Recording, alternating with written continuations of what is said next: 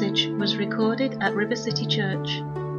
Grace be to you and peace from God our Father and from the Lord Jesus Christ.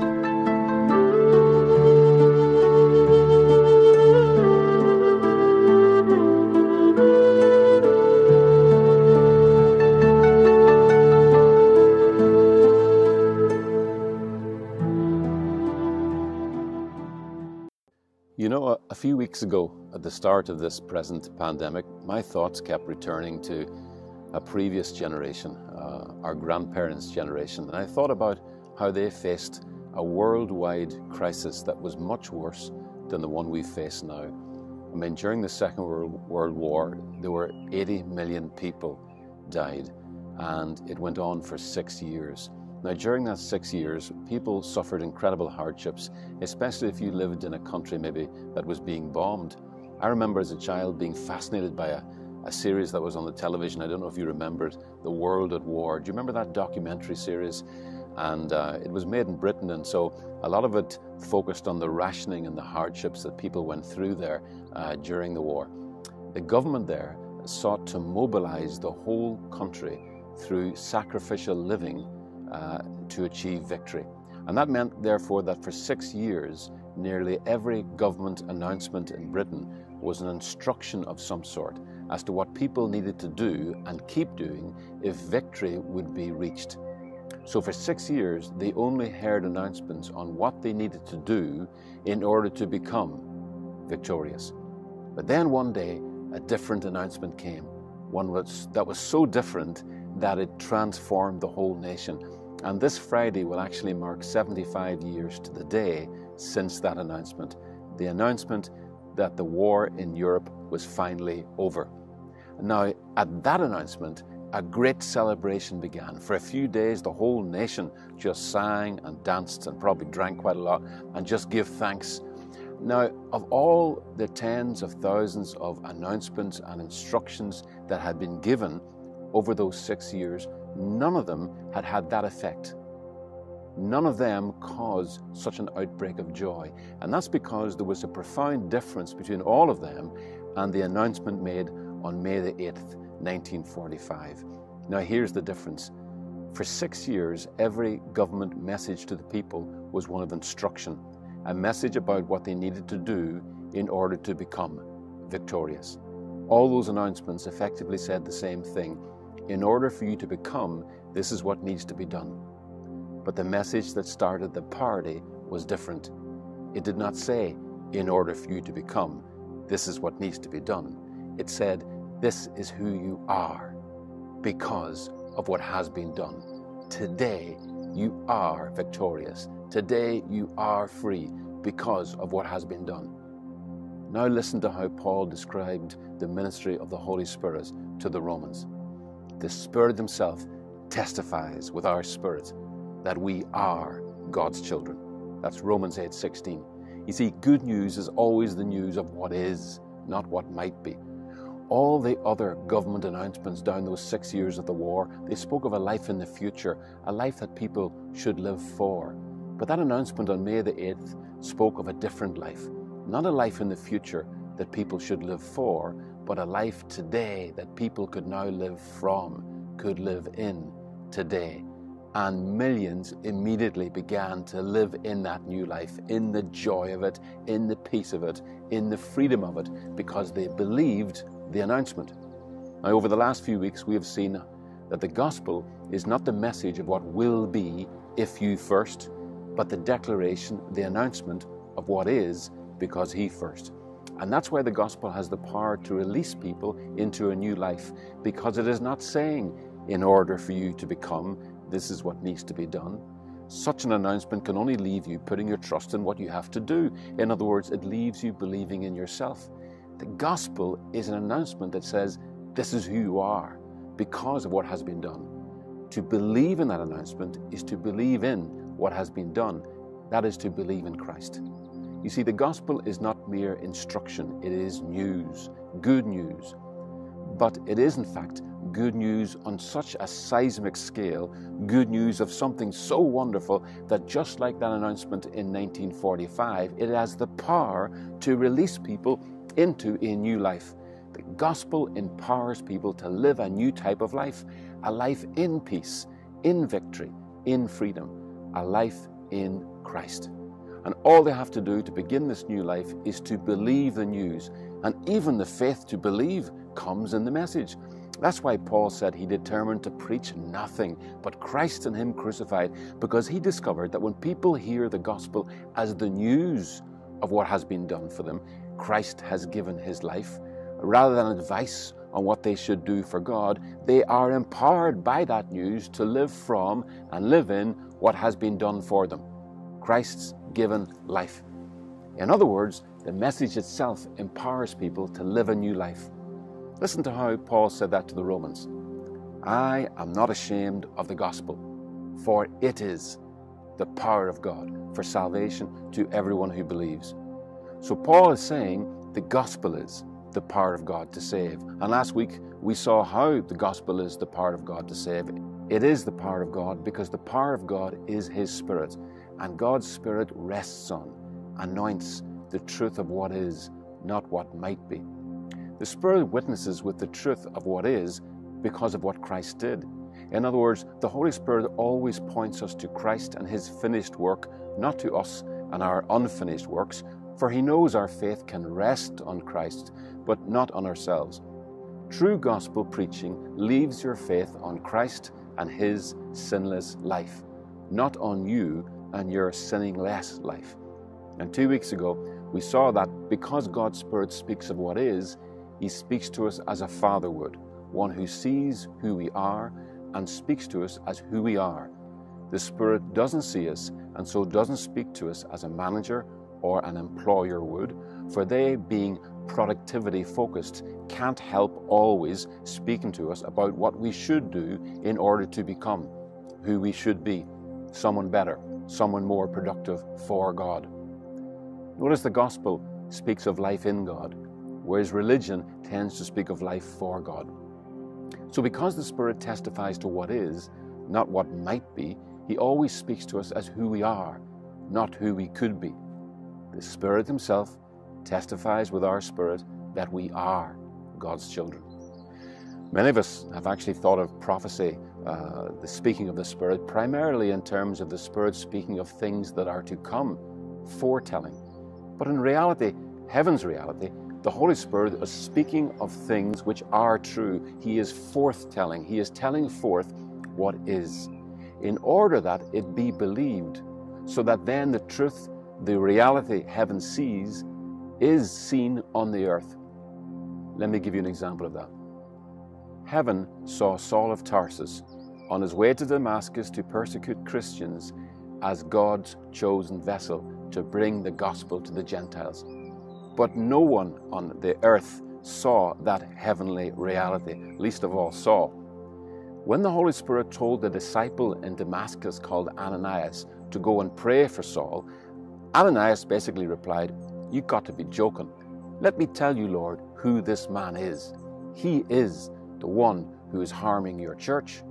But the Holy Spirit replied, in effect, No, Ananias, let me tell you who he is. He is my chosen instrument to bring the gospel to the Gentiles. That is who he is. That's Acts 9, verse 15. You see, the Holy Spirit told Ananias of what is, so that in believing in what is, God's reality, Ananias could carry what is, God's reality, into the earth. And that is exactly what he did in the power of the Spirit, in the power of what is true in God. Ananias walked up to his enemy, Saul, placed his hand on him, and the first word out of his mouth was, Brother. Wow!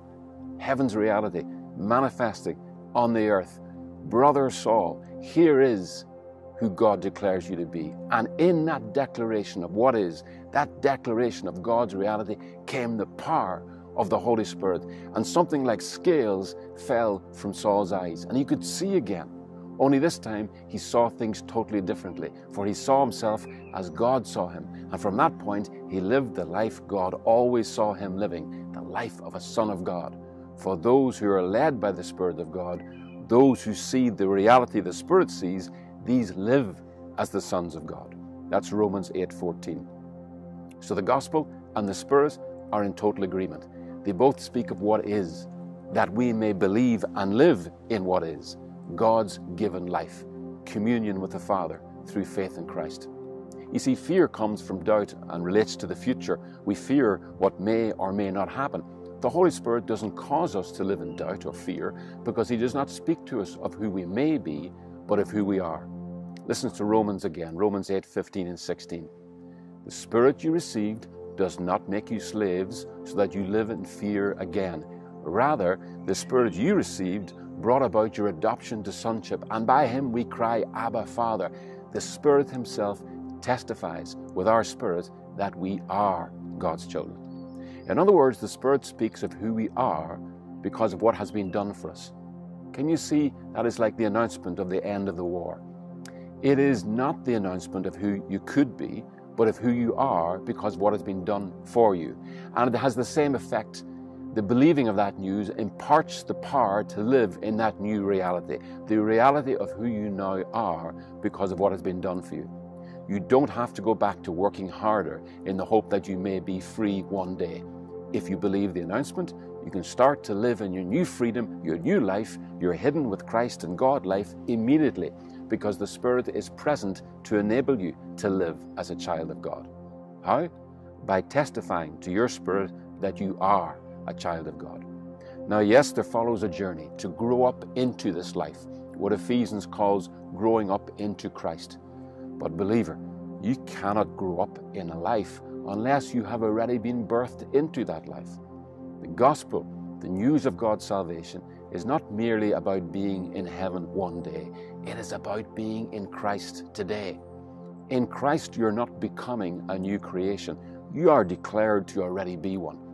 In Christ, old things are not passing away and new things on the way. In Christ, all things have passed away. Behold, all things are new. That's 2 Corinthians 5:17. You see, the Spirit himself testifies with our spirit that we are God's children, not will be one day, but are today. The gospel opens our eyes to see ourselves as God sees us because it gives us light to see by. We can see ourselves in the light of what God has done for us, reconciled us to Himself, welcomed us into His joy. You see, being who God has made us to be starts with seeing who God has made us to be. Paul said, We declare this message that God has reconciled the world to himself in order that we may implore people on God's behalf to be who he sees them to be. We implore them, he wrote in 2 Corinthians 5:20, be reconciled to God. The announcement is of what God has done, but you can't live in what God has done if you won't believe the message. You know, the world lived in peace after 1945 because they believed the announcement of what had been accomplished. They believed the announcement, it is finished. However, there was one Japanese soldier, at least, who refused to believe the announcement, it is finished, and he could not live in peace. In fact, he fought on for years, launching attacks from a hiding place deep in the jungle. I believe it was in the Philippines. You know, at first, he could not believe in the peace provided because he had not heard the announcement. But in later years, he still could not live in the peace provided because he refused to believe the announcement. Now, we can do nothing about people refusing to believe the announcement, but we can do something about people who have never heard the announcement. Listen to what Paul said in Romans 10 14 and 15. How will they believe in him whom they have not heard? And how will they hear without a preacher? And how will they preach unless they are sent? Just as it is written, How beautiful are the feet of those who bring good news of good things. Oh, what a wonderful description of the gospel. Good news of good things. It is good news of good things because it is the announcement of the good things God has done, not the good things you need to do. That's why it's good news, not good advice. You know, when I grew up, I grew up in a house with three brothers and three sisters and uh, with seven children to look after and trying to help my father run a business, it got to the stage where my dad persuaded my mother to hire a lady to come in to help out with a bit of housekeeping once a week. Now, mum resisted this for so long, but eventually she agreed to have this lady, she was called Marjorie, come in every Wednesday morning. Do you know what my mum did every Tuesday night to prepare for Marjorie coming in to clean the house? I think if you don't know, men ask your wives, they'll tell you what she did. My mum cleaned the whole house before Marjorie got there. Do you know a big reason why many, many people in my community and yours won't be going to church even when the doors reopen again? Because they think they need to get their lives cleaned up before they come. If folk out there think they have to change, have to reach a certain level of cleanliness before God will accept them, the saddest thing about that is that they got that idea from Christians.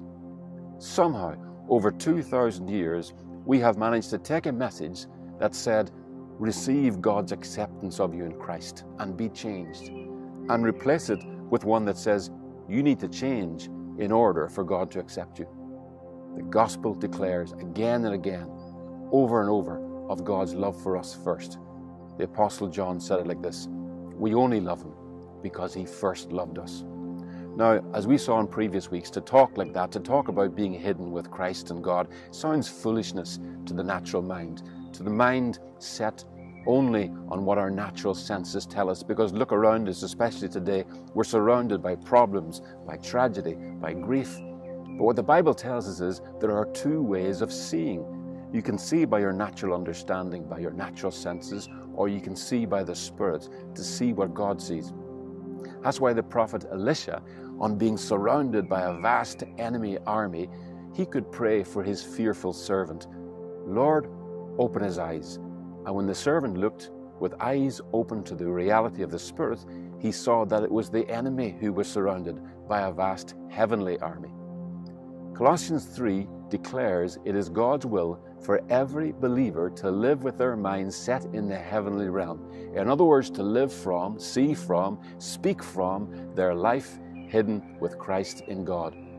Paul begins that passage with these words Therefore, if you have been raised with Christ, set your mind on things above. Well, church, have we or have we not been raised with Christ? Do you know right now the greatest hindrance to the kingdom of God on the earth is not God's hesitation to pour out His Spirit. It is the church's hesitation to enter into all that has been given in Christ because our thinking, our theology, so shackles God's giving to our performance that we have tied ourselves to the earthly realm instead of living boldly from the heavenly realm of communion with our Father. Now you may say, Phelim, where does it say that in the Bible? Right in plain sight, in the most well known in the world of all Jesus' parables. His account in Luke 15 of two sons living with a father they never knew. It is an account of two sons being invited to enter into the joy of their father, his joy over them, his view and opinion of them. Uh, that's the Greek word doxa, his glory. In fact, it is actually the third of three parables in that chapter, one after the other, that each end with the same invitation Rejoice with me. Jesus puts those words in the mouth of the shepherd who has found his lost sheep, the widow who has found her lost coin, and the father who has found his lost son, because he is telling us of the invitation of the Father to all who will enter into his joy. Rejoice with me for what was lost is found. Now, if you don't want to admit you're lost without Him, then you are refusing to admit yourself to a life where you are found with Him. But if you know that you have been found, you should not hesitate any longer to accept the Father's invitation to enter into His joy. But Jesus tells us that one son did because he could not see how much he had already been given.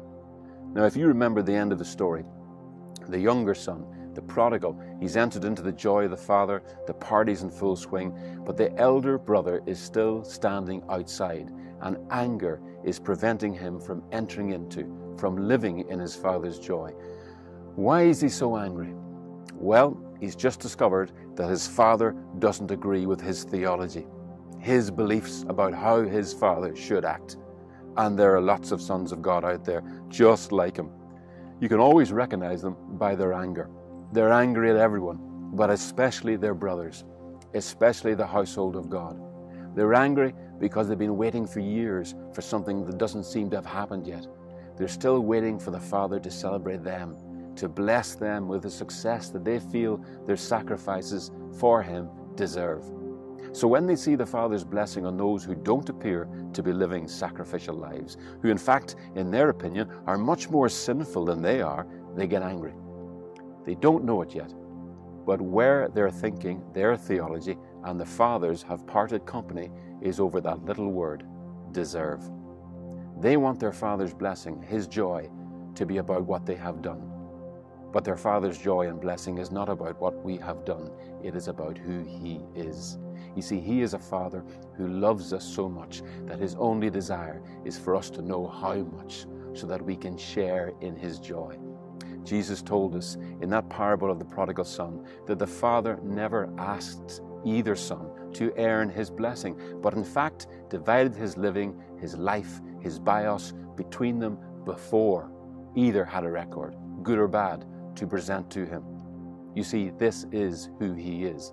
He is the Father whose love for us, whose joy for us was never shackled to our performance. When in your mind, your thinking, your theology, you shackle God's love for you to your performance, what you have done is shackle yourself, chain yourself to your own record. The father had to go out to the elder brother because that son couldn't leave his field to come in. He couldn't disconnect himself from his record. Here's the gospel Christ disconnected you from your record at the cross in order that you could enter into the joy of the Father over you, a joy that never saw you as what you did and never called you after your works, but according to His grace and purpose given to you in Christ before the foundation of the world. You remember we looked at that last week, 2 Timothy 1 9 and 10. Far from not celebrating you, God's party over you started a long time ago. He's not the one preventing you from entering into His joy. It's the fact that you have shackled yourself, chained yourself, believer, to your do it yourself, save yourself life that is estranging you from the joy of the Father. You and I are the ones who distance ourselves from Him every time we turn away from Christ and Him crucified as the truth about how much He loves us and instead point to our lives and insist on believing that the things we have done should be the measure of His love for us. The elder brother estranged himself. You could say he socially distanced himself from the house of the Father, from knowing his Father and his Father's love and joy, his Father's celebration over him.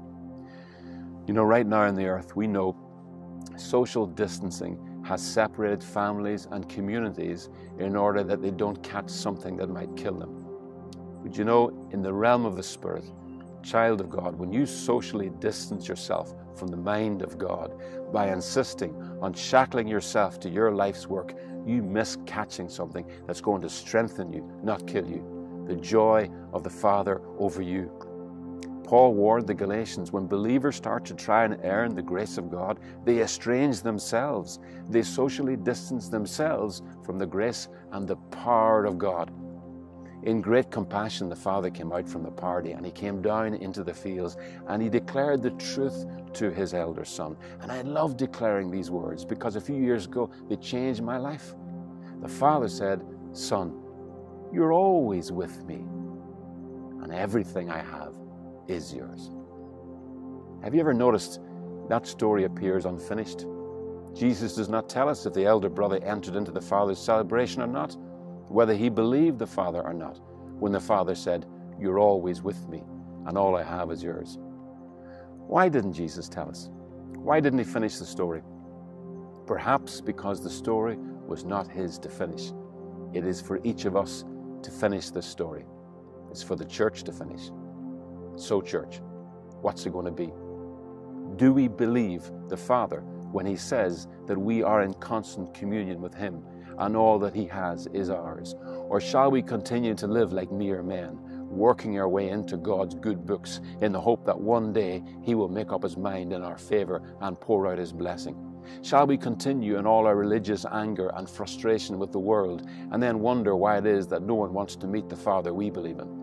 If the Father you believe in never appears yet to have blessed you in the way that you think your sacrifices have deserved, you need to go back and take a look again at Christ and Him crucified and ask God's Spirit to show you how much He gave you right there and then before you had any record to present. And I believe the Holy Spirit will bring you to the same conclusion He brought the Apostle Paul to in Romans 8:32. He who did not spare his own son, but delivered him over for us all, how will he not also with him give us all things freely? You see, when the Father gave us Christ, he gave us everything he had to give so that we could come out of the fields of religion, come out of a world that is measuring us to death, and come into what cannot be measured the love and joy of the Father over you and I. To see this way is to see by the Spirit. And God has given us His Holy Spirit so that we may live in the power of God's Spirit by living, seeing our lives as the Spirit sees us. He doesn't see us as the Father's slaves who have to earn His blessing. He sees us as the Father's sons from whom He has withheld no good thing. And when we start to see like that, to see by the Spirit, then we can live content in the day we're in, even when nothing about us Nothing about our circumstances seems to say that God has blessed us because we're no longer waiting for our circumstances to improve to know our Father's approval because by the Spirit we have already entered into our Father's approval and we're now living from our Spirit, which is a house of music and dancing. You know, I believe that any believer who needs guilt or shame or the fear of punishment to motivate them to live a godly life is not living in the power of the Spirit. If I, as a minister, try and manipulate people to give money or resources or time to the church by trying to make them feel guilty, that is simply an admission that I have failed to raise up a people who are living by the Spirit, a people who bear in their lives the most generous and caring life in the world, the life of a perfectly loved Son. If I have to go back to using the law on Christians, well, if you'll only do this for God, then He'll do that for you. That is an admission that I have not been ministering a gospel that allows believers to grow up, to mature into sonship, to enter into all that has been given for them. Because the only gospel that allows Christians to grow up into generous, loving, confident, fearless children is a gospel that holds up before them a generous, loving, confident, fearless Father. A Father who's not afraid of the mess of our lives because He is the one who has left His dwelling and ran toward us and stretched out His arms on that cross and buried us and our mess in Himself 2,000 years ago. So I leave before you today the Father's invitation rejoice with me. Enter into the reality of what has been done for you and given to you. Admit the truth and admit yourself into the presence of the Father, in which there is a joy that this world can no longer distance you from. Admit that you are lost without Him. Then look to the cross and see His arms open out for you for the moment you will believe on Christ as your way into the Father's house, then you no longer have to live as lost without Him. You can live as found with Him, and from there begin to grow in the strength of His joy over you. Praise the Lord. God bless you.